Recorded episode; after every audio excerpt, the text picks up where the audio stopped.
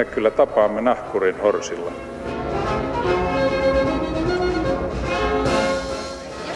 Mä sanoin, että minä juon nyt kahvia. Hyvät ihmiset, tervetuloa taas maamikirjani pariin. Öljykriisi, muistaako joku? Fracking, suomeksi vesisäröitys. Hiilidioksidipäästösopimukset, kaasuputket, ydinvoima, sähköautot. Energia on ihmiskunnan tärkeimpiä teemoja. Ja se on suurimpia bisneksiä, biljoona bisnes suorastaan. Energia jakaa mielipiteet, ja energian vuoksi käydään sotia, valtioiden hallitukset joutuvat harrastamaan energiapolitiikkoja ja me kuluttajat kiltisti ostamme energian säästölamppuja. Suomen energian tarpeesta, tuotannosta, politiikasta puhutaan täällä tänään. Vieraina teknillisen fysiikan professori Peter Lund. Huomenta, tervetuloa. Hyvää huomenta, kiitos. Ja energia-alan moguli, yrittäjä Mika Anttonen, tervetuloa. Kiitos, huomenta kuulijoille. Meillä on lähetysikkuna auki netissä, että jos teillä on energia, energeettisiä kysymyksiä, niin voitte esittää ne sitä kautta tai kommunikoida keskenänne. Tämä ohjelma sattuu hyvään aikaan, koska muutama päivä sitten Suomen hallitus ää, äh, hyväksyi kansallisen energia- ja ilmastostrategian vuoteen 2030 asti. Oletteko ehtineet tutustua siihen? Joo, kyllähän se oli kiinnostava, kiinnostava paperi kaiken kaikkiaan ja siinähän on minusta näkymää tulevaisuuteen. Lähdetään siitä, että päästöjä vähennetään, hiilidioksidia pitää saada alas, kivihiili poistuu Suomen energiasta, öljy puolitetaan, bioenergia tulee vahvasti. Se on ehkä ne plussat siinä, mutta sitten kysymys siitä, että millä tehdään, miten me, mikä on se innovaatioaspekti, mitä uutta, niin kyllähän se on vähän niin kuin jatkumoa tuolta entisestä – tämä meidän tulevaisuus. Mä olisin odottanut vähän sellaisia uudempia avauksia siinä, mutta kaiken kaikkiaan ihan hieno avaus, avaus ja katsotaan nyt, miten tästä mennään vielä eteenpäin. Ei kovin visionäärinen. No, visiot, no eihän niitä energiavisioita, mm. ne on yleensä meillä ollut vähän konservatiivisia, että kyllä se konservatismi siellä taustalla mielestäni on, mutta että toisaalta ihan hyvä avaus, että täytyy antaa siitä myös tunnustusta hallitukselle. Mikä sä myyt suomalaisille energiaa suurimmilta osin, tai siis suurimmaksi osaksi äh, polttoaineen muodossa. Mitä sä oot mieltä tuosta kehityksestä? No jos puhutaan jos öljy tästä, puolitetaan, että no, varmaan se on varmasti, tämä. Siis kyllä miellyttää, että me ollaan tehty yli kymmenen vuotta töitä systemaattisesti sen puolesta, että uusiutuvan energian uudet vaihtoehdot tulee kuluttajienkin saataville. Työ on vaan hyvin pitkäjänteistä ja vie paljon aikaa. Energiasektorilla ei isoja muutoksia saada yön yli. Ne vaatii yleensä paljon tutkimusta ja tuotekehitystä ennen kuin todellakin uusia toimivia ratkaisuja saadaan kuluttajille asti. Tuon hallituksen ilmastopoliittiseen paperiin voisi sen verran sanoa, että tavoitetaso ja kunnianhimotaso on siinä mun mielestä ihan oikealla tasolla, mutta mielenkiinnolla nyt odotan sitten, että miten ne keinot siellä, niistähän ei niin hirveän paljon – yksityiskohtaista kuvausta saanut irti vielä, että mitä ne keinot tulee olemaan, miten niitä käytännössä toteutetaan. Ja toivoisi siinä, että hallitus toteuttaisi niitä periaatteitaan, että kustannustehokas teknologianeutraalisuus, nämä olisi ne periaatteet, joiden mukaan sitä lakitekstiä sitten kirjoitetaan. Mä nyt mietin naivisti, jos ihminen on eniten riippuvainen energiasta, hengitysilman ja juomaveden jälkeen, niin kuinka äh, tehokasta voi olla, että energiakäyttäytyminen, tuotanto, kuluttaminen, jakelu myös organisoidaan ylhäältä päin? Sehän niin evoluutio tulee joka tapauksessa löytämään kaikkia mahdollisia rakoja ja polttoaineita ja ympäristösyntejä ja kompromisseja, joita vain voi keksiä. Että kuinka tehokasta tämmöinen voi olla? Aina kun tehdään joku Kioton tai Pariisin tai joku ilmastosopimus, pieni ääni minussa sanoi, että on, onko tämä niinku, kuinka abstraktilla tasolla tämä oikein liikkuu?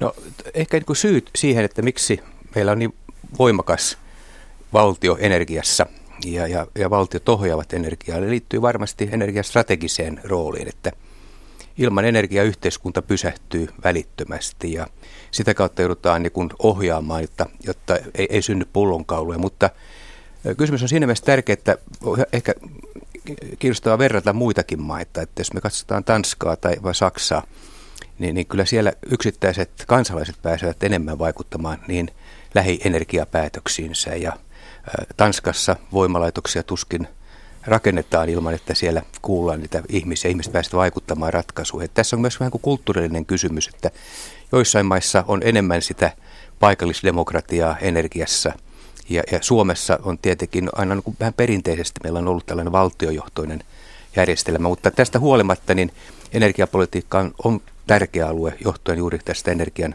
hyvin strategisesta luonteesta meidän joka, jokaiseen elämäämme. Niin ei mulla tuohon oikeastaan mitään lisättävää. Tuo juuri niin kuin professori Lunteessa totesi, että energia on luonteeltaan sellainen ö, toimiala, me ei niin kuin kerta kaikkiaan yhteiskuntana tulla toimeen, jos sähköä ei tule. Hmm. Ja tämä hyvin pitkälle myöskin vaikuttaa siihen, että kun tämä on luonteeltaan sähkö erityisesti sellainen energian käyttömuoto, että ollaan totuttu siihen ja vaaditaan sitä, että joka kerta kun katkasinta painaa, niin lamppu syttyy, niin se aiheuttaa myöskin sen, että sitä ei voida täysin markkinoiden armoille laittaa, koska jos markkinoiden armoille tämä laitetaan, niin aika monesti tulisi käymään myöskin niin, että se lamppu ei syttyisi. Mä, mun tulee mieleen, että nykyään kun mä painan lampun sytyttimen, mun pitää miettiä, että onko tämä lampu EU-direktiivien mukaan tuotettu. Eihän tietenkään lapsityönä missään halpatyövoimamaassa. Ää, olenko minä osannut ekologisessa mielessä kilpailuttaa sähkö sähkön jakeluverkostot nyt tarpeeksi Saksassa. Suomessa niitä ei vissi voi kilpailuttaa vielä keskenään ainakaan paikallisesti. Ja onko se sähkö varmasti tehty jollain tavalla, joka ei vahingotanut lepakkoita lähellä tuulivoimalaa. Tai siis eihän siinä ole mitään järkeä, jos, jos yrittää tehdä asiat oikein kuluttajana.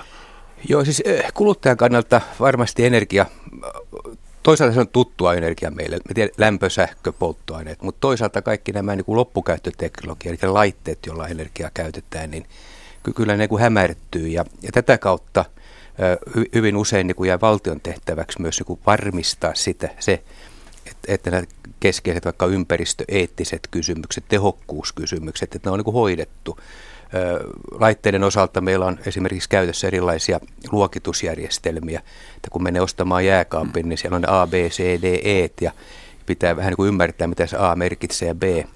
Mutta että ymmärrettävästi tämä pitäisi olla kansalaisille hyvin helppoa, että ei, ei tarvitse käydä sellaista pähkäilyä.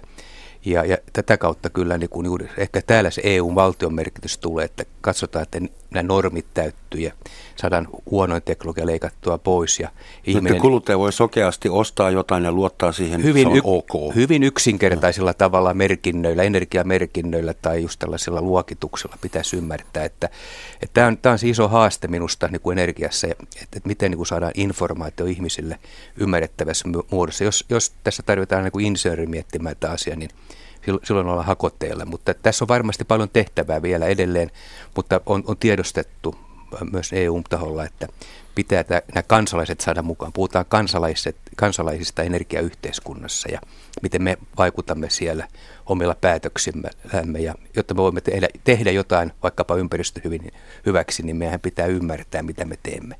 Tässä on varmasti työkenttä edelleen edessä. Semmoinen sana tuli tässä kuin energiayhteiskunta.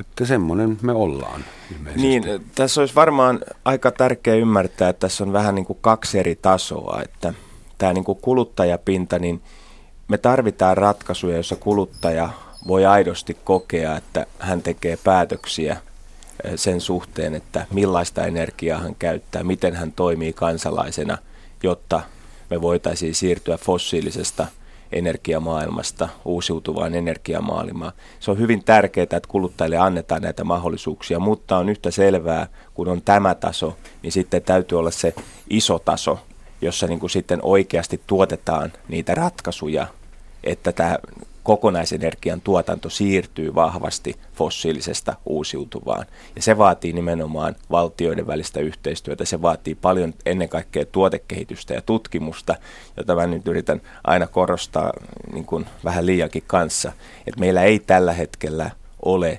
riittävää määrää niin tota, teknisiä ratkaisuja jotta me voimme aidosti siirtyä fossiilisesta uusiutuvaan. Meidän keskeisiä pullonkauloja on teollisen mittakaavan sähkön varastointi ja sitten raakaöljyn korvaavaa biokruudia meidän pitäisi pystyä tuottamaan, koska on paljon, paljon niin kuin tällaisia nestemäisiä polttoaineiden käyttökohteita, kuten lentokoneet, ja niin tota, siihen tarvitaan nestemäisiä polttoaineita ja tällaiset biokruudit, jotka on tuotettu kestävän kehityksen periaatteiden mukaisesti, joita voidaan yhdessä raakaöljyn kanssa prosessoida, niitä on kovin vähän vielä ja niitä täytyisi kehittää ja siihen vaaditaan paljon tuotekehitystä ja tutkimusta.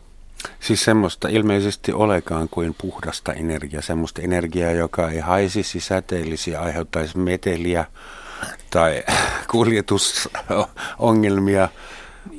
No voisi tietenkin vähän, onhan on todella likaisia ja puhtaita energiamuotoja, mutta on varmaan hyvä juuri muistaa, että kaikkeen teknologiaan liittyy joitakin haittoja, että, että niin puhtaasti tällaista ideaalista energiaa tai e, ideaalista energiateknologiaa ei löydy. Että jos me katsotaan sitä energiaratkaisua vaikka nyt ihan sieltä ää, syntymästä kuolemaan, eli koko elinkaaren ylitse, niin siellä aina tulee joitakin haittatekijöitä. Voi olla jotakin kemikaaleja, jotain ympäristövaikutuksia.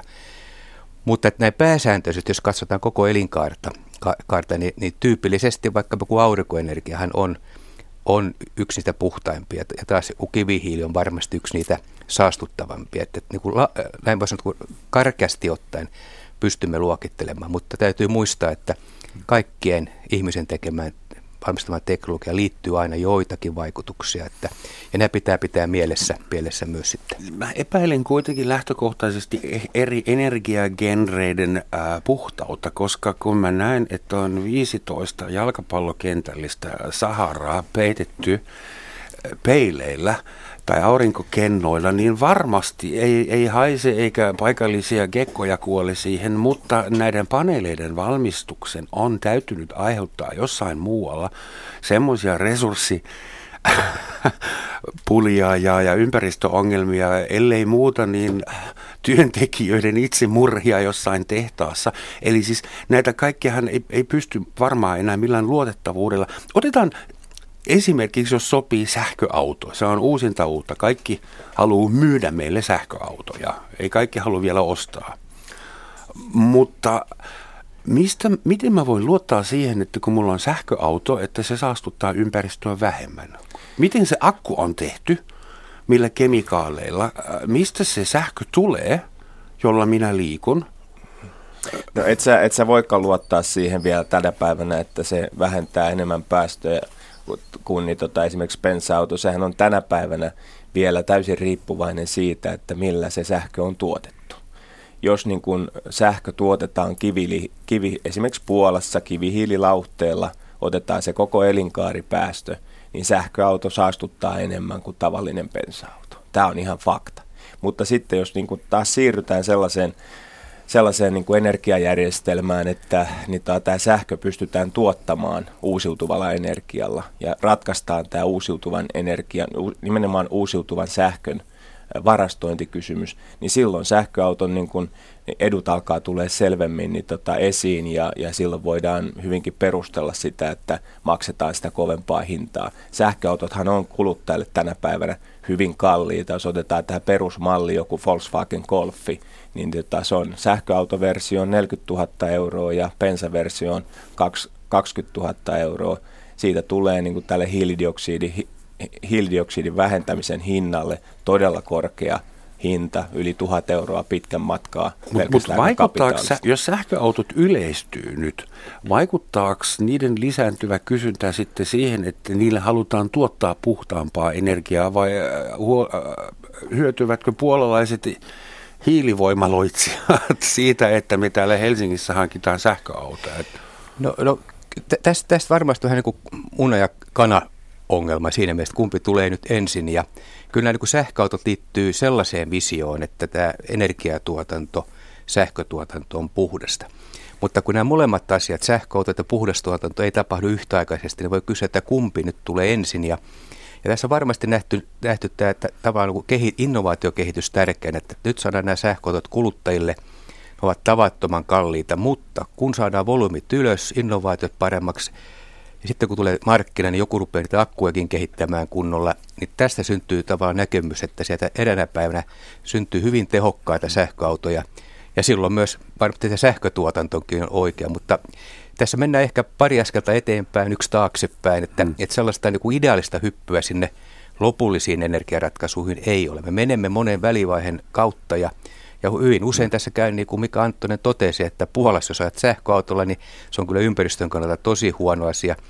Mutta tässä kokonaisuuden kannalta se voi olla ihan hyvä, että saadaan koko ala niin kuin kehittymään ja, ja tätä kautta näkisin nämä sähköautot niin kuin pitkällä tähtäimellä positiivisena, mutta, mutta tosiaankin tämä muukin energiajärjestelmä pitää muuttua vielä. Mm. Kuulemma ainakin mediatietojen perusteella akkujen valmistus ja, ja research and development on nimenomaan se, mikä rasittaa sähköautoissa eniten ja myös känny, kännykkään kännyköiden akun. Ja sitten se vaatii uusia luonnonvaroja, pitää etsiä näitä, mitä ne nyt oli, laktaniideja ja aktaniideja. Joo, että et kyllä se akku on e, e, energiavarastointi, mikä Anttoni tuossa mainitsi, se on varmaan se iso kysymys, että, että, että jos joku keksii jotain tähän radikaaliin, niin sillä on valtava vaikutus, mutta epäilen sitä, että, että tuleeko sellaista hirvittävää hyppyä vain me joudutaan varmasti teollisesti menemään askel kerrallaan ja kehittämään tehokkaampia prosesseja, mutta se on varmasti yksi niitä tällaisia pullonkaulakysymyksiä. Toki mikä sä oot ST1 vai kuinka se sanot, ST1? Ykkösen ihan ykkösen. sama. Ei me, me ei olla niin, en ole toimitusjohtaja, hallituksen Hallituksen, no sehän on vielä pahempi.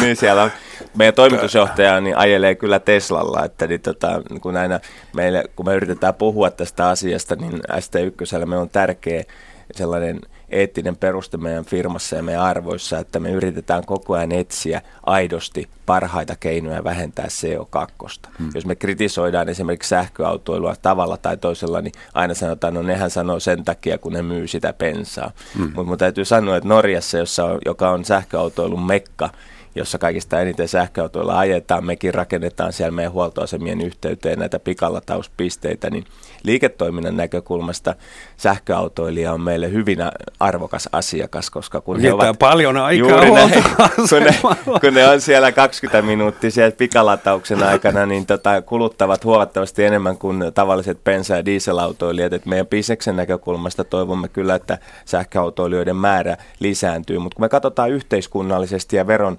veronmaksajien näkökulmasta ja sit sitä, että miten kannattaisi kustannustehokkaasti tätä ilmastohaastetta niin kuin hoitaa, niin silloin niin tota, meidän täytyy niin kuin löytää ne oikeat konstit ja mun mielestä se tavallaan se keskeinen viesti on se päättäjille, että tuotekehitys ja tutkimus ja tässä tapauksessa kun puhutaan sähköautoista, niin siihen akkuteknologiaan, tuotekehitys ja tutkimus ja sitten isossa kuvassa sähkön tuotantoon tämän uusiutuvan energian varastointi. Eli jos me tehdään tuulivoimalla tai aurinkovoimalla sitä sähköä, niin se täytyy pystyä teollisessa mittakaamassa varastoimaan. Muutoin tämä homma ei etene. Ihan samaan viittaan tuossa, kun Peter äsken sanoi, niin tämä on se niin kuin keskeinen kysymys ja tuotekehitys ja tutkimuksesta ei voi liikaa puhua, kun puhutaan tämän energiahaasteen niin kuin hoitamisesta. Tuosta Research and Development, mikä se on tutkimus- ja kehitystyöstä, olisin seuraavaksi kysynyt, koska sun firma on, on mukana aika monessa, joka ei liity fossiiliin. Että te etsitte vaihtoehtoja, tutkitte, että esimerkiksi Tuulivatti Oyssä olette osakkaana ja sitten bioetanoli, joka on uusiutuva, joskin kun rumentaa maisema, koko Pohjois-Saksa on enää keltainen, kun siellä kasvaa rypsyä silmän kantamattomiin. Mutta se, mikä on kiinnostavaa, että teillä on semmoinen äh, projekti, jonka nimi on Deep Heat, geoterminen. Mm. Että mikä on tällä hetkellä Suomessa tuotettavan energian semmoinen, missä on potentiaalia, että miss, mitä, mikä on mielenkiintoisin näistä? No meillä on, en mä osaa niitä laittaa niin kuin järjestykseen. Meillä on tällä hetkellä edetään hyvin jännittäviä aikoja, että Otaniemessä me ollaan toisen reijän osalta neljässä ja puolessa kilometrissä ja nyt siellä on parhaillaan vaihdetaan tästä ilmaporauksesta mm-hmm. vesiporaukseen ja sitten lähdetään matkalle sinne kuuteen ja puoleen kilometriin ja tavoitteenahan meillä on siellä niin kuin saavuttaa se sadan 20 asteen lämpötila ja kylmää vettä sinne putkessa ja sitten näitä äh, luonnollisia kallion rakoja pitkin vesi ylöspäin ja siinä, siinä se lämpenee ja sitten me otetaan toisella reijällä se vesi sieltä metsästetään ja yhdistetään se tuohon kaukolämpöverkkoon. Tämä on iso riski, iso haaste ja niin tota, tätä ei tällaisenään kukaan on maailmassa aikaisemmin tehnyt. Mutta jos tämä onnistuu, niin meidän ei kannata enää niin tota, mitään polttaa tuottaaksemme lämpöä. Se on niin kustannustehokas Sitten tapa. tehdään Suomen metsään muutama sitten, syvä niin, no, reikä. No, ja... sitten, sitten katsotaan, miten niin kuin, niin, tämä teknologia sitten tulee käyttöön. Siinä kuluu aikaa. Se niin kuin täällä kaikki, kaikki korvaaminen kannattaa aina tehdä niin kuin siten, että edellinen käytetään loppuun. Se on myöskin kestävän kehityksen mukaista. Ei ole soivaa peliä järkeä heittää roskikseen, sen mm. jokainen ymmärtää. Et siinä kestää jonkun verran aikaa, mutta se on ihan, ihan niin kuin mullistava juttu, jos se toimii. Mutta yhtä lailla tämä Kajaanin laitos, missä me ensimmäisenä tehdään niin tota, kiinteästä biomassasta liikenteen polttoainetta, eli sahanpurusta etanolia, jota sitten sekoitetaan pensaan niin tämä, tämä on niin kuin huikea, huikea niin tota hanke myöskin. Ja tästä täytyy korostaa, että tässä ei metsiä hakata yhtään lisää tämän hankkeen takia, vaan me otetaan sahanpurua pois sellaisesta käytössä, jossa sillä on todella matala arvo. Sahanpurussahan on tunnetusti yli puolet vettä, ja silloin se niin kuin tällaisessa lämpö, lämpö lämpökäytössä esimerkiksi, missä se on aika suurelta osin, niin se on hyvin kustannustehotonta, koska se menee suurin osa menee siihen veden poistamiseen siitä, siinä niin kuin sitä käytetään energiassa. Eli, eli tämä on sellainen, nämä on molemmat sellaisia aika merkittäviä isoja hankkeita ja, ja niin nämä vie omalta osaltaan niin kuin tätä kehitystä siihen oikeaan suuntaan, mutta näissä on hirveä määrä tuotekehitystä ja tutkimusta. Esimerkiksi siellä Kajaanissa se keskeinen tutkimusjuttu, mitä tehdään yhdessä VTT ja Aallon kanssa on, on niin tota entsyymikehitystyö, että siitä sahanpurusta saadaan maksimimäärä sitä etanolia. Mm-hmm.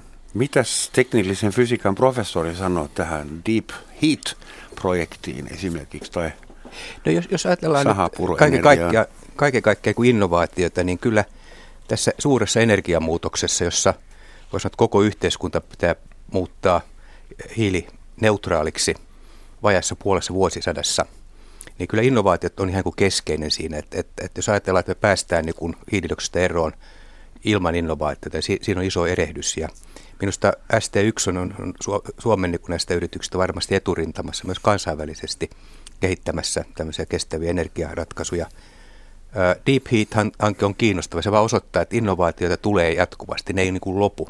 Ja sitä kautta tätä innovaatioympäristöä pitäisi vaan, vaan ruokkia täällä Suomessakin, että maailma menee eteenpäin. Ja kyllä tämä Deep Heat-hanke siinä mielessä on aika jännä, että kahdella reijällä pystytään tuottamaan vaikka nyt sitten Espoosta, Espoon lämmöstä noin 10-15 prosenttia. Ja, ja näitä reikiä nyt sitten vähän maahan sinne tänne, niin siinä olisi meidän kaukolämpö. Omituinen startup. Ja, ja, mutta se osoittaa vain sen, että, että, että niin kuin ilman riskejä ei, ei synny koskaan voittoa. Että meillä on, on niin kuin Suomessa ehkä vähän, vähän niin kuin varovaisia riskien kanssa. Ajatellaan, että ilman riskejä syntyy voittoa, mutta pitää ottaa kyllä kunnolla riskejä, niin sieltä syntyy ne lottovoitot. Ja tässä ST1 varmasti ottaa riskejä, mutta jos siinä onnistutaan, niin on valtava läpimurto. Ja tämä ajatus, että riski, riski ja toisaalta voitto, ne, ne niin kuin liittyy toisiinsa. Ja tämän, jotenkin tässä meidän apeassa suomalaisessa yhteiskunnassa tänä päivänä pitää nyt muistaa, että pitää ottaa vaan vahvasti etuna ja mennä eteenpäin. Ja, ja energiasta löytyy isoja mahdollisuuksia. Jos tämä Deep Heat-hanke onnistuu, niin täytyy nyt muistaa, kun energia on niin valtava, on valtava merkitys yhteiskunnassa. Voiko sitä sitten myydä ulkomaille? Ilman muuta. Ja tämä, tämä on just se, että, että mä uskon, että... Voiko reikä patentoida? No mä en usko ensinnäkään hirveästi. Tämä on, nyt, tämä on vähän sellainen ne, niin kuin kummallinen statementti varmaan, niin, niin tota, mutta mä en niin kuin haluakaan lähteä siinä hirveästi mihinkään patenttipuolen asioihin, kun, kun tämä on niin tärkeää, että tämä tapa tuottaa energiaa yleistyy. Et meillä ei ainakaan tule olemaan tämän Deep Heatin osalta mitään sellaista niin kuin suojelutarvetta, ainoastaan me voidaan sitä tehdä. Mun puolesta saavat tehdä kaikki muutkin ja se on hyvä, jos tekevät.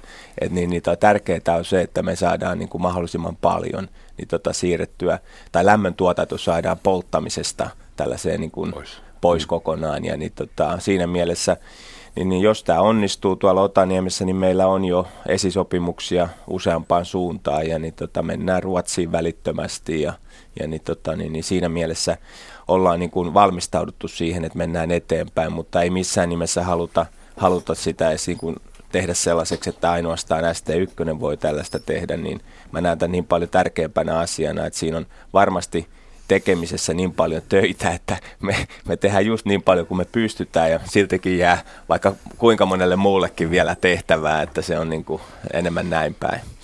Hyvät ihmiset, kuuntelette Yle Radio 1 Romansatsin maamikirja, jossa tänään puhutaan energiasta – ja vieraana studiossa ovat teknillisen fysiikan professori Peter Lund ja energia-alan yrittäjä Mika Anttonen. Puolessa välissä kannattaa aina muistuttaa ainakaan, ainakin itseään siitä. Monta kymmentä vuotta sitten, kun istun ensimmäistä kertaa iltaa suomalaisessa ravitsemusalan liikkeessä, oli talvi. Ja sitten yhtäkkiä meni valot pois päältä ja mä totesin, että aha, tämä sähkön jakelu varmaan kovassa pakkasessa Suomessa on hankala, mutta kaverit sanoivat, että ei, ei, tämä oli valomerkki. Että nyt mä tiedän, että se ei liity teknisiin vaikeuksiin tämä ilmiö, mutta kuitenkin joka talvi Suomessa jossain pamahtaa ja nytkin varoitettiin, että voi hyvinkin olla, että jos tulee kova pakkanen, että osa suomalaisista joutuu olemaan ilman sähköä. Että kuinka, kuinka vaikea on Suomen kaltaisessa maassa kattaa energia, jakelu tai saanti ja turvata sitä. Täällä on aika rajut vaihtelut monellakin tavalla. No, sähkön osalta, jos katsotaan sähkön varmuutta, niin varmasti ne pahimmat ha- haverit tulee aina sitten myrskyjen yhteydessä, kun myrskyt katko, katkoo puita ja sähkölinjat katkee, niin – siinä tulee aina se suurin mm-hmm. ongelma. Ja, mutta että varmasti meidän itsemme kannalta aina se talvipakkanen on kovin pakkaskausi on mm. kiinnostava, jolloin puhutaan, että riittääkö sähköä. Niin siis pulasta on kysymys, ei niin, että verkko ja, ei toimisi, vaan että sähköä ei riitä. Ja, siis täytyy muistaa, että se, se kausi, jolloin, jolloin meistä huippusähköä tarvitaan, niin se on ehkä noin viikko kaksi. Ja, ja sille ajalle niin rakentaa siis tehoa lisää ei olisi kallista. Että tässä on kysymys vähän kuin taloudellisesta optimoinnista, ei siitä, että oltaisiin jotenkin avuttomia, vaan, vaan ei kannata rakentaa nyt reserviin niin paljon sähköä. Esimerkiksi mehän voi olla sähkö, kaasuturbiineja tai sitten vaikkapa dieselgeneraattoreita sille lyhyelle kaudelle – Siis joku jouluvoimala. Jouluvoimala. Tämä perinteisesti, tai sitten tullaan siihen, joka on ehkä sitä tulevaisuutta, että tulee kysyt, kysyntäjoustot, eli meitä kuluttajilta tullaan kysymään, että oletko valmis joustamaan, ja vähän hyvitetään siitä joustosta, ja katsotaan nyt, ettei kaikki mene yhtä aikaan saunaan. Saunasta tulee ehkä 3000 megawattia huippua yhtäkkisesti, ja tämä tavallaan kuluttajan ja energiatuotannon välinen yhteys myös, niin jatkossa nähdään, että nimenomaan meidän kuluttajan pitäisi olla mukana myös talvipakkasena vähän sitten avittamassa ne muutamat huipputunnit, jotka ovat ne pullonkaulat, niin silloin ei tarvitse rakentaa mitään lisää sinne varalle. Minusta ongelma ei ole suuri mutta siitä tehdään, usein vähän kuin kärpäisessä tehdään härkä, niin että me pystyttäisiin Se on nyt, dramaattinen, jos se, se osuu kohdalle. Se tulee, mutta että, että tosiaan tehon rakentaminen lisää ei maksa paljon ilkaus. Eli me voitaisiin mennä kulutuskysyntään. Että tässä on niin erilaisia instrumentteja, mutta nyt tarvitaan joku, joka järjestää nämä tavallaan nämä asiat. Niin, tässä on monta eri tulokulmaa ja enitenhän tästä nyt on meteliä pitänyt niin energiateollisuus, joka tietysti tällä hetkellä – kärsii kannattavuusongelmista, koska sähkön hinta on tullut Pohjoismaissa niin kuin vahvasti alas. Siitä sitten syytetään monta eri asiaa ja ei ehkä kannata tässä ohjelmassa mennä siihen, mutta, mutta se niin kuin tarkoittaa sitä, kun, kun pyritään markkinaehtoisuuteen, niin silloin tällaista tällaiseen maahan, missä Suomessa voi olla niin kuin talvikuukausina 15 000 megawattia tehon tarve ja sitten se on kesällä 6 000 megawattia, se on järjetön ero. Hmm. Niin markkinatalouden niin kuin lainalaisuuksilla, että laitoksella on tietyt käyttötunnit ja se on järkevää markkinatalouden ehdoilla investoida, niin se ei todellakaan sitä ole. Ja tämä on just mihin Peter viittasi, että niin kuin meillä tarvitsisi jollakin tavalla ne muutamat viikot sitten hoitaa. Ja kun tämä sähkö on kuitenkin vahvasti välttämättömyyshyödyke, ja se on reguloitu joka tapauksessa, niin mä näkisin, että markkinaa voisi kaikista parhaiten kehittää ja suosia se, että valtio ottaa roolin siinä, että miten tämä niin kuin huipun se kaksi viikkoa hoidetaan. Että se, että se markkinaehtoisesti rakennettaisiin niin silloin se tarkoittaa sitä, että me maksettaisiin se 50 viikkoa tosi kovaa sähkön hintaa, että saadaan rakennettua se kahden viikon kapasiteetti, ja siinä ei ole mitään järkeä. Niin. Energiateollisuudelle tämä tietysti sopisi, koska silloin heidän kannattavuusongelmakin katoaisi. Että Jouluenergiapaketti. Niin, tehtäisiin silloin 50 viikkoa tosi hyvää katetta. Äh, kun Suomessa on niin dramaattiset erot energian tarpeessa, kulutuksessa, niin ne on varmaan vähemmän dramaattisia energian tuotannossa, vai? No kyllähän tietenkin kulutus ja tuotanto menee käsi kädessä ja erityisesti – jos no mä, siis mä esimerkiksi aurinkoenergiaa, niin kuin, eihän se voi Suomessa talvella toimia ollenkaan. No joo, aurinkoenergia, aurinkoenergia haasteet on varmasti marraskuu, joulukuu ja tammikuu, siinä on ne iso, isot kysymykset, mutta että aurinkoenergia on varmaan täydentävän energiamuotona ja sitä kauttahan niin kuin, nyt meille ei puhuta niin kuin yhdestä energiatuotantotavasta, meillä on useampia, hmm. jotka täydentävät toisiaan, jolloin tämä kulutuskäyrä, talvella paljon kulutusta, kesällä vähän, niin se saadaan niin kuin peitettyä. Sitten toinen seikka on tietenkin, että Pohjoismaissa sähköpuolella meillä on sähkömarkkinat, pohjoismaiset sähkömarkkinat, jolloin voidaan myydä, myydä, myydä myös rajojen ylitse, jolloin jos katsotaan pohjoismaisia kokonaisuutena, niin esimerkiksi talvipakkasena mehän saadaan itse asiassa tuota myös sitten Norjasta ja ää, Ruotsista vesivoimasähköä, joka on sitä huippusähköä hyvinkin edullisesti. Eli tästä on tavallaan niin yhdistelmä markkinoita, teknologiaa ja sitten myös, niin kuin Mika tuossa totesi, niin kuin valtio pitäisi tulla mukaan, niin siinä saataisiin varmaan se optimaalinen ratkaisu myös kustannusmielessä ja ja t- tähän suuntaan varmasti kehitys menee, mutta että, että tämä jätettäisiin pelkästään tämä kysymys ja joka vuosi aina keskustellaan siitä, niin näinhän se ei ratkea, mutta että markkinat, sitten otetaan tuo valtio mukaan myös ja sitten innovaatiot, niin sillähän tämä, tämä kyllä niin ratkeisi. Tuossa ei sinun, mutta muun muassa sinun, Peter kirjassa Maamme energiaa, törmäsin semmoisen lukuun, että Suomi importoi tuo maahan 70 prosenttia koko energiastaan.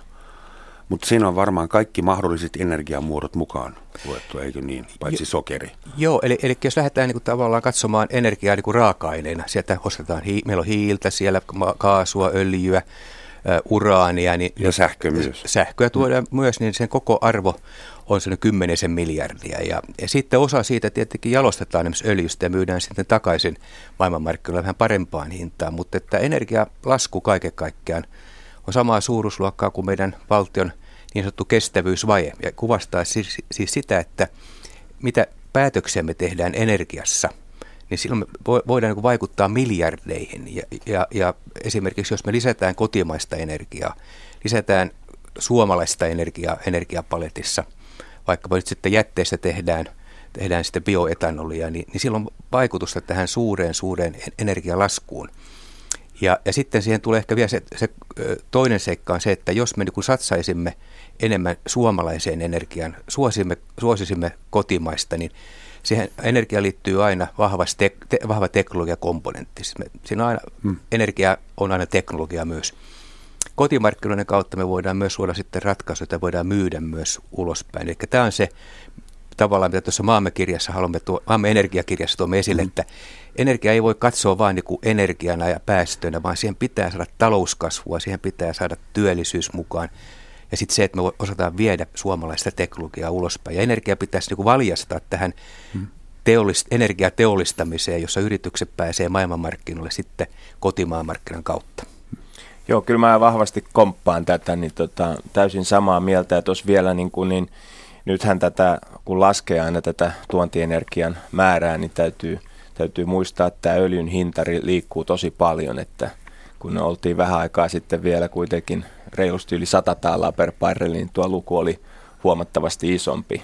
Että öljyn, pelkästään öljyn osuus on ollut siitä jo niin kuin tosi, tosi paljon enemmän, niin tota, nyt tietysti öljyn hinta on ollut alhaalla jonkun aikaa, mutta tulee varmasti nousee. Ja siinä mielessä tämä öljy, öljy, tuontiöljyn puolittaminen on noin kuin tavoitteena erittäin hyvä. Tässä vaan täytyy nyt, kun näitä pykäliä sitten niin tehdään ja sorvataan tästä velvoitteesta, sekoitusvelvoitteesta, joka jakeluyhtiöille nyt on, on niin tulossa, niin täytyy tarkkaan kirjoittaa ne pykälät niin, ettei käy sillä tavalla, että tuontiöljyn sijasta meille sitten tuodaankin toiselta puolta maailmaa biopolttoaineita tänne. Että siinä, niin, siinä kohtaa niin kuin on, on lainsäätäjällä sitten aika tarkka paikka. Niin, sen pitää olla kotimaista. No ei se, sellaista sääntöä ei voi kirjoittaa, koska se on taas kilpailulla, mm. kilpailullisesti. niin, kuin, niin, tota, niin ei siinä. Täytyy käyttää sitä, että nämä niin kuin raaka-aineet täytyy määritellä niin, että ne on kestävän kehityksen periaatteiden mukaisia ja näillä raaka-ainelistoilla niin tota, pystytään niin kuin tätä kehitystä suuntaamaan siten, että tapahtuu ympäristö- ja luonnon kannalta niin järkevää toimintaa ja myöskin Suomen kansantalouden kannalta. Että et tämän voisi kiteyttää hyvin helppo, että suosi suomalaista myös energiassa.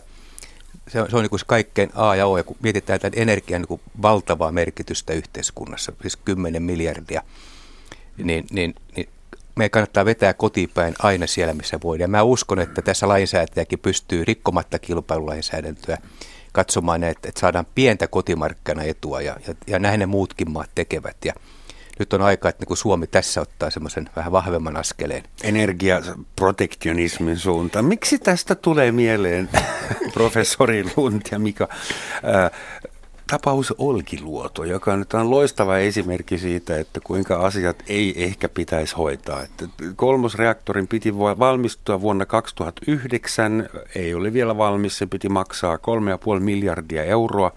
Tällä hetkellä ollaan kahdeksassa – miljoonassa jossakin ja ehkä se valmistui vuonna an, miljardissa, anteeksi, nyt niitä nollia puuttui. Tuota, ehkä se saadaan valmiiksi. Se muistuttaa Berliinin uutta lentokenttää, toi Olkiluoto kolmonen ja pahasti. Mm. Mutta Tä... siis miten on mahdollista ja mikä on sen tulevaisuus? Että, et, et kuinka sen luokan investointi voi mennä niin ohi maalia? Tässä on varmaan monta asiaa tapahtunut. Peter varmaan tietää tarkemmin, mutta jos mä katson sitä näin niin kuin bisnesmiehen näkökulmasta ja ihan vaan mietin, mietin itseäni siihen tilanteeseen, että olisin tämän onnettoman, onnettoman projektin niin kuin siellä projektin vastaanottavassa päässä, niin nythän on ollut kuitenkin pitkän aikaa se tilanne, että korot on käytännössä nollassa ja sähkön hinta on tosi alhaalla niin tuossa ei nyt varmaan niin hirveä kiire käy saada sitä niin kuin tuotantoa tuonne verkkoon, koska se on iso määrä sähköä ja se tulee laskemaan markkinahintaa entisestään. Onko sitten ydinvoiman aika loppumassa Suomessa? Ydinvoima, Ihan markkina, ydinvoima, ydinvoima, ydinvoiman aika ei ole varmasti loppumassa. Kaikki ydinvoimalat, jotka on niin kuin niin käynnissä, niin – niitä kannattaa ajaa ja tätä taustaa vasten Saksan niin kuin tätä päätöstä luopua käy, käyvistä laitoksista on hyvin vaikea ymmärtää, koska se ei ole, se ei ole niin kuin minkään ympäristön kannalta hyvä asia, että laitetta ei käytetä elinien loppuun. Ydinvoima on niin kuin tällaisen ylimenokauden niin tota, sähkön tuotantomuoto ja se on sellaisena niin kuin nähtävä, mutta jos katsotaan, että uusia laitoksia rakennettaisiin, niin Englantiin, että saatiin aikaiseksi ydinvoimalla päätös, tarvittiin 108 euroa per megawattitunti syöttötariffi, että siihen, siihen sitoutui yksityistä pääomaa. Että siinä mielessä kyllä ydinvoima niin kuin näihin uusiutuvan energian tuotantomuotoihin, aurinko, tuuli, vastaaviin, niin on hyvin heikosti kilpailukykyinen ja näitä vaan vaivaa näitä uusiutuvan energian, mistä mainitsin ohjelman alussa, tämä niin kuin teollisen mittakaavan sähkön varastointi. Ja se kun pystytään ratkaisemaan, niin silloin niin tota, mä uskon, että maailman, maailman energiajärjestelmä menee hyvin nopeasti siihen, että tuulella ja sähköllä tehdään suurin osa. joo, tässä, täh, tähän varmasti Olkiluotoon liittyy monia kysymyksiä, mutta yksi, yksi periaatteellinen kysymys on se, että aikanaan kun katsotaan milloin ydinvoimatuksen rakennettiin e-, enimmillään, niin 70-80-luvulla, niin silloin meillä oli isoja valtionyhtiöitä ja suljetut markkinat. Nyt me ollaan tilanteessa, jossa meillä on vapaat markkinat, avoin julkinen sektori ja, ja tätä kautta ydinvoima joutuu ihan erilaiseen kuin markkinatilanteeseen. Ja niin kuin tässä on nähty ja Mika, Mika totesi, niin ydinvoiman taloudellisuus ei näytä hyvältä. Et, et tavallaan nyt kun Olkiluoto valmistuu edelleen päivänä, niin on selvä, että sillä sähkön hinnalla, mikä, mikä sieltä tulisi, niin tehdään luultavasti tappiota näillä markkinaehdoilla, mitä nyt on. Ja, ja, ja tätä kautta niin kuin länsimaissa on hyvin vähän rakennettu ydinvoima. Missä rakennetaan ydinvoimaa on suljetuissa talouksissa, Kasakstanissa, Pohjois-Koreassa, Kiinassa, Venäjällä, jossa, jos on vahva valtio, joka hoitaa sitten. Ja sitten jos tulee vähän tappiota, niin hoidetaan sitten, mutta että vapailla markkinoilla on vaikeuksia. Sitten Olkiluottoon liittyy tietenkin kysymykset, ehkä se peruskysymys, että laitos on tavattoman suuri.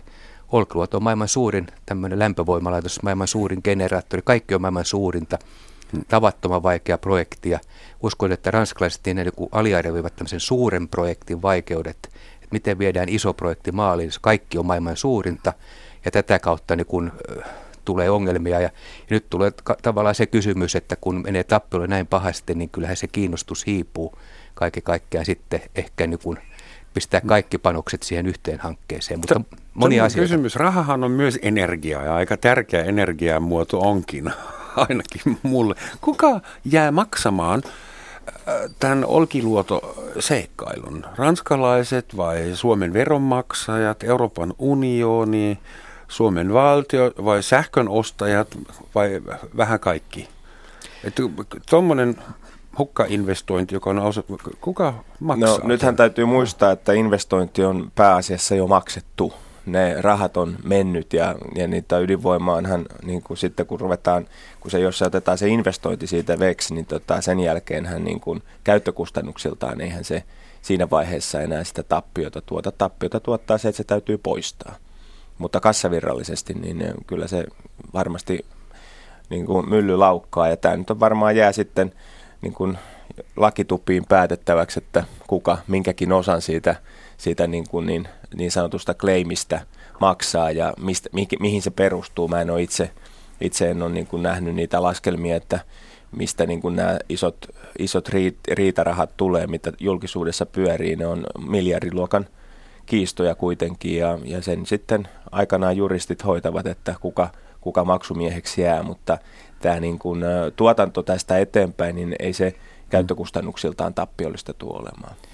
Joo, että siellähän nyt kun tällä hetkellä Olkiluoto on noin 8,5 miljardia euroa yli, yli ja tuota, tosiaan miten ne jaetaan, kyllä mä uskon, juristit on ne keskeiset toimijat mm. tässä.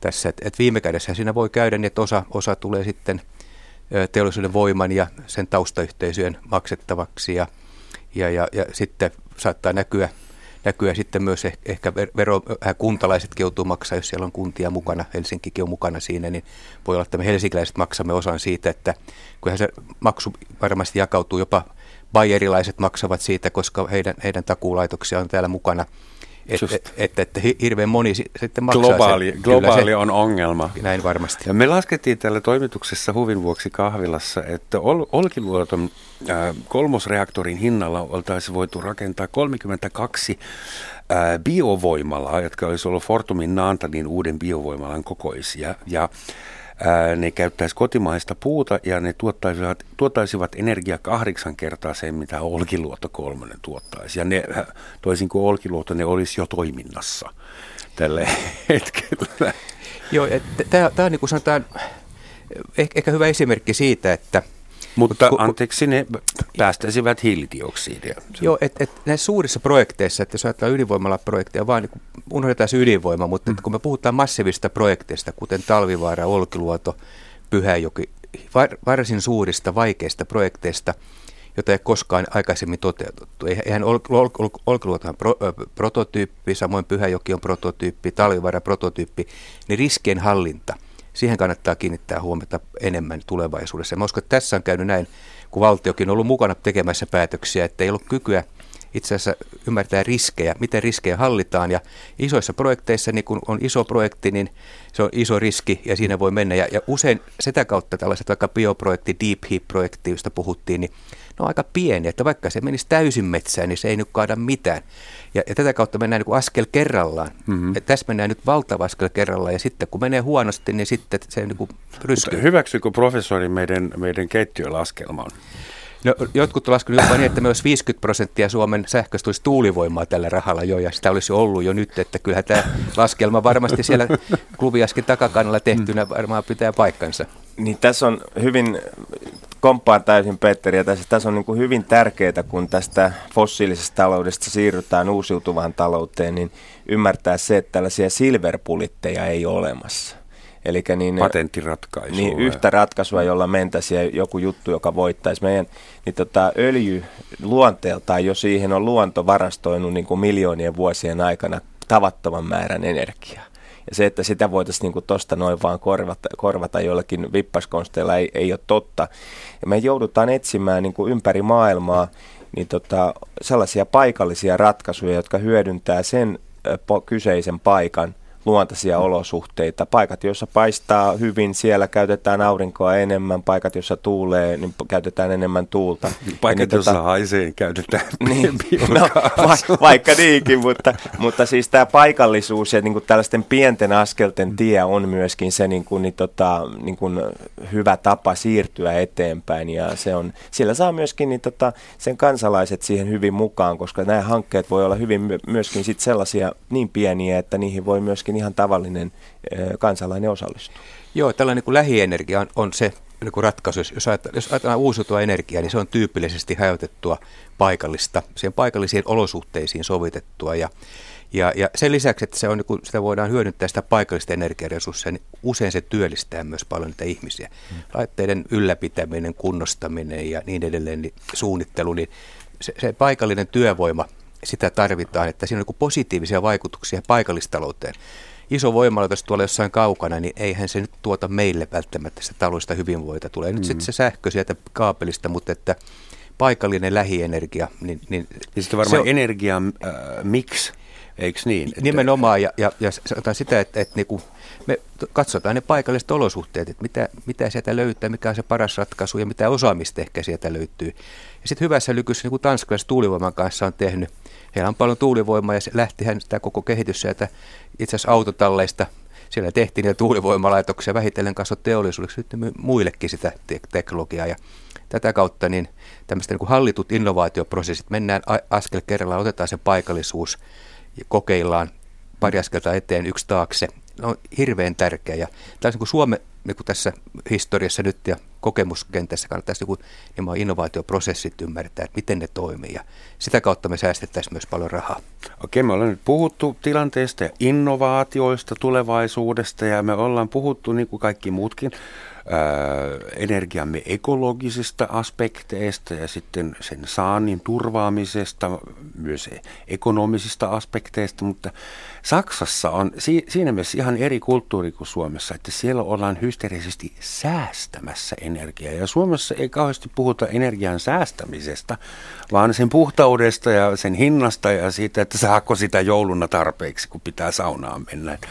Että Olisikohan Suomen kaltaisessa maassa, missä on hirveät välimatkat, harva asutus kuitenkin edelleen ja pimeitä, olisiko täällä kenties iso potentiaali säästää energiaa? Jos saako aloittaa, niin tota, mä, mä niin kuin mitenköhän mä tämän nyt sanoisin, tämä energian säästäminen niin kun jotenkin tuntuu, kun, kun pitää etsiä sit ratkaisuja, niin, niin tota kaikki sitten loppujen lopuksi, kun niitä ei ratkaisuja löydy sellaisia, että ne voidaan tuosta noin sanoa noin noin, niin sitten sanotaan, no säästetään energiaa, niin sillä mm. tavalla tämä koko homma hoituu.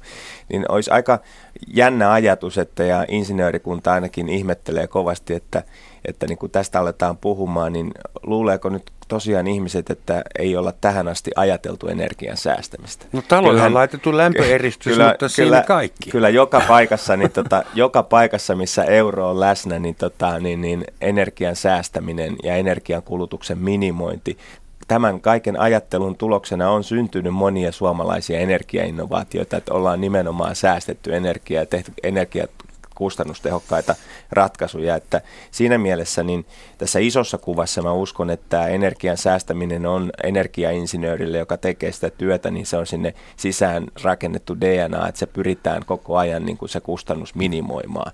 Tämä on ihan selvä, mutta se, että miten kuluttajakäyttäytyminen sitten toimii. Se onkin taas jo ihan toinen juttu. Ja niin tota, se, on, se on sitten paljon valistustyötä ja paljon, paljon muuta, mutta näissä niin Olen nähnyt rintamamiestaloja huonosti eristettyjä, joita lämmitettiin sähköllä. Ja sitten mm. vielä valitettiin, että kallista on. Mm. Joo, tässä energiasäästössä pitää, ehkä sana on niin vähän myös sellainen, joka ei, ei tunnu suomalaisten niin korvassa niin, niin hyvältä. Puhutaan ehkä pikemminkin energiankäytön tehostamisesta ja mm, pal- paljon on tehty, niin kuin Mika sanoi, mutta paljon on myös tekemättä ja, ja, ja e, jos tässä isossa kuvassa ajatellaan energiankäytön tehostamisen merkitystä vaikkapa globaalien hiilidioksidipäästöjen vähentämisessä, arvioidaan, että noin puolet tästä päästöstä vähentämistä, mitä pitää tehdä, niin tulee energiankäytön tehostamisen kannalta kautta. Niin tehostaminen on ilman muuta se tärkein energialähde laajassa mittakaavassa. Suomessa, Suomessakin tehostamispotentiaalia on paljon ja erityisesti kun mennään nyt sitten sinne rakennettuun ympäristöihin, taloihin, noin kaksi kolmasosaa kotitalouden energiasta on lämpöä. Hmm. Ja, ja siellä tosiaan lämmön käytön vähentäminen 20-30 prosenttia voidaan vähentää. Jos mä tuon tanskalaisen tyyppitalon, joka on parempi kuin suomalainen tänne suomalaisen ilmastoon, se käyttää noin 25 prosenttia vähemmän energiaa. Hmm. Me käytämme Suomessa per henkilö noin 20 prosenttia enemmän energiaa kuin Ruotsissa, joka on kuitenkin samanlainen yhteiskunta. Eli mä sanoisin näin, että nyt tämä energiakäytön tehostaminen, se pitäisi nyt tiedostaa ja hallituksenkin pitäisi sinne energiapolitiikkaansa se saada sinne tehdä se helpoksi ja y- ymmärtää, että kun me saamme vähemmällä enemmän aikaa, niin se myös säästää kotitalouden energiaa. 300-400 euroa vuodessa voi säästää suhteellisen pienillä toimenpiteillä. Tarvitaan informaatiota, että ihmiset tietää helppoja keinoja ja sitten se siitä lähtee liikkeelle. Mutta nyt semmoinen poliittinen tahtotila on vähän niin ja näin kyllä Suomessa tämän tehostamisen kannalta. Mutta jotta tämäkään asia, mä oon täysin samaa mieltä, komppaa Petteri kanssa tota, ajatusta, mutta, mutta jotta tämäkään asia ei olisi näin yksinkertainen, niin otetaanpa esimerkiksi tämä meidän Deep Heat-hanke tuolla, että jos niin kun, niin me saadaan ihan oikeasti kaikki kaukolämpö syntymään päästöttömästi maasta, niin silloinhan kysymys kuuluu, että paljon siinä talossa, joka lämmitetään tällä Deep Heatin maasta tulevalla niin tota, lämmöllä, niin paljonko siinä niin vähenee hiilidioksidipäästöt, jos säästetään energiaa? Ei yhtään, koska se energia on tuotettu täysin hiilidioksidivapaasti. Eli no tässä no sitä kun, on loputtomasti. Niin sitä lähes, on käytännössä no. loputtomasti, että niin se on tavallaan se kysymys siitä, että mihin ne energian tehostamis ää, niin tota, ponnistelut laitetaan, niin pitäisi suunnata sitten sillä lailla, että niin kuin, niin ne oikeasti niin kuin vähentää päästöjä. Ja tässä suhteessa niin aina siinä täytyy tämäkin tarkastelu tehdä. Semmoinen luova kysymys loppuun. Meillä on kaksi minuuttia aikaa. Olisiko järkevä, jos valtio velvoittaisi ihmisiä tuottamaan osan energiastaan itse? Eh, no mä sanon, että velvoitteet ovat aina niin ja näin. Me ei oikein tykätä siitä, että valtio velvoittaa. Ja jollain kauniimmalla nimellä. Mutta jos se edesauttaisi, että me voisimme tehdä, ne meistä, jotka haluaisivat tuottaa sitä omaa sähköä tai omaa energiaa, että se helpotettaisiin, niin sitä minä suosisin paljon, että helpotetaan, puretaan säännöstelyä, monopoleja, mitä meillä on tuolla markkinoilla ja annettaisiin kuluttajille mahdollisuus tuottaa, että pikemminkin edesautettaisiin tätä kuin pakotettaisiin. Mä uskon, että tätä, tätä kautta markkina voisi lähteä tosi hyvin liikkeelle. Joo, kyllä mä oon samaa mieltä, että kuluttajille nämä velvoitteet ei sovi niin hyvin, mutta, mutta yrityksille ne kyllä sopii. Mä oon hyvin paljon puhunut sen puolesta, että fossiilisen energian tuottajille niin tota, pitäisi näitä velvoitteita laittaa, että he joutuvat itse ratkomaan sitä ongelmia, että miten saadaan CO2-vapaata energiatuotantoa aikaiseksi. Suuret kiitokset professori Peter Lund ja hallituksen puheenjohtaja Mika Anttonen ja meille kaikille, ennen kaikkea teille kuuntelijoille, toivotan näinä sy- ky- synkkinä kylminä aikoina energiaa, synergiaa ja älymystölle peräti panergiaa. Kiitoksia ja moi.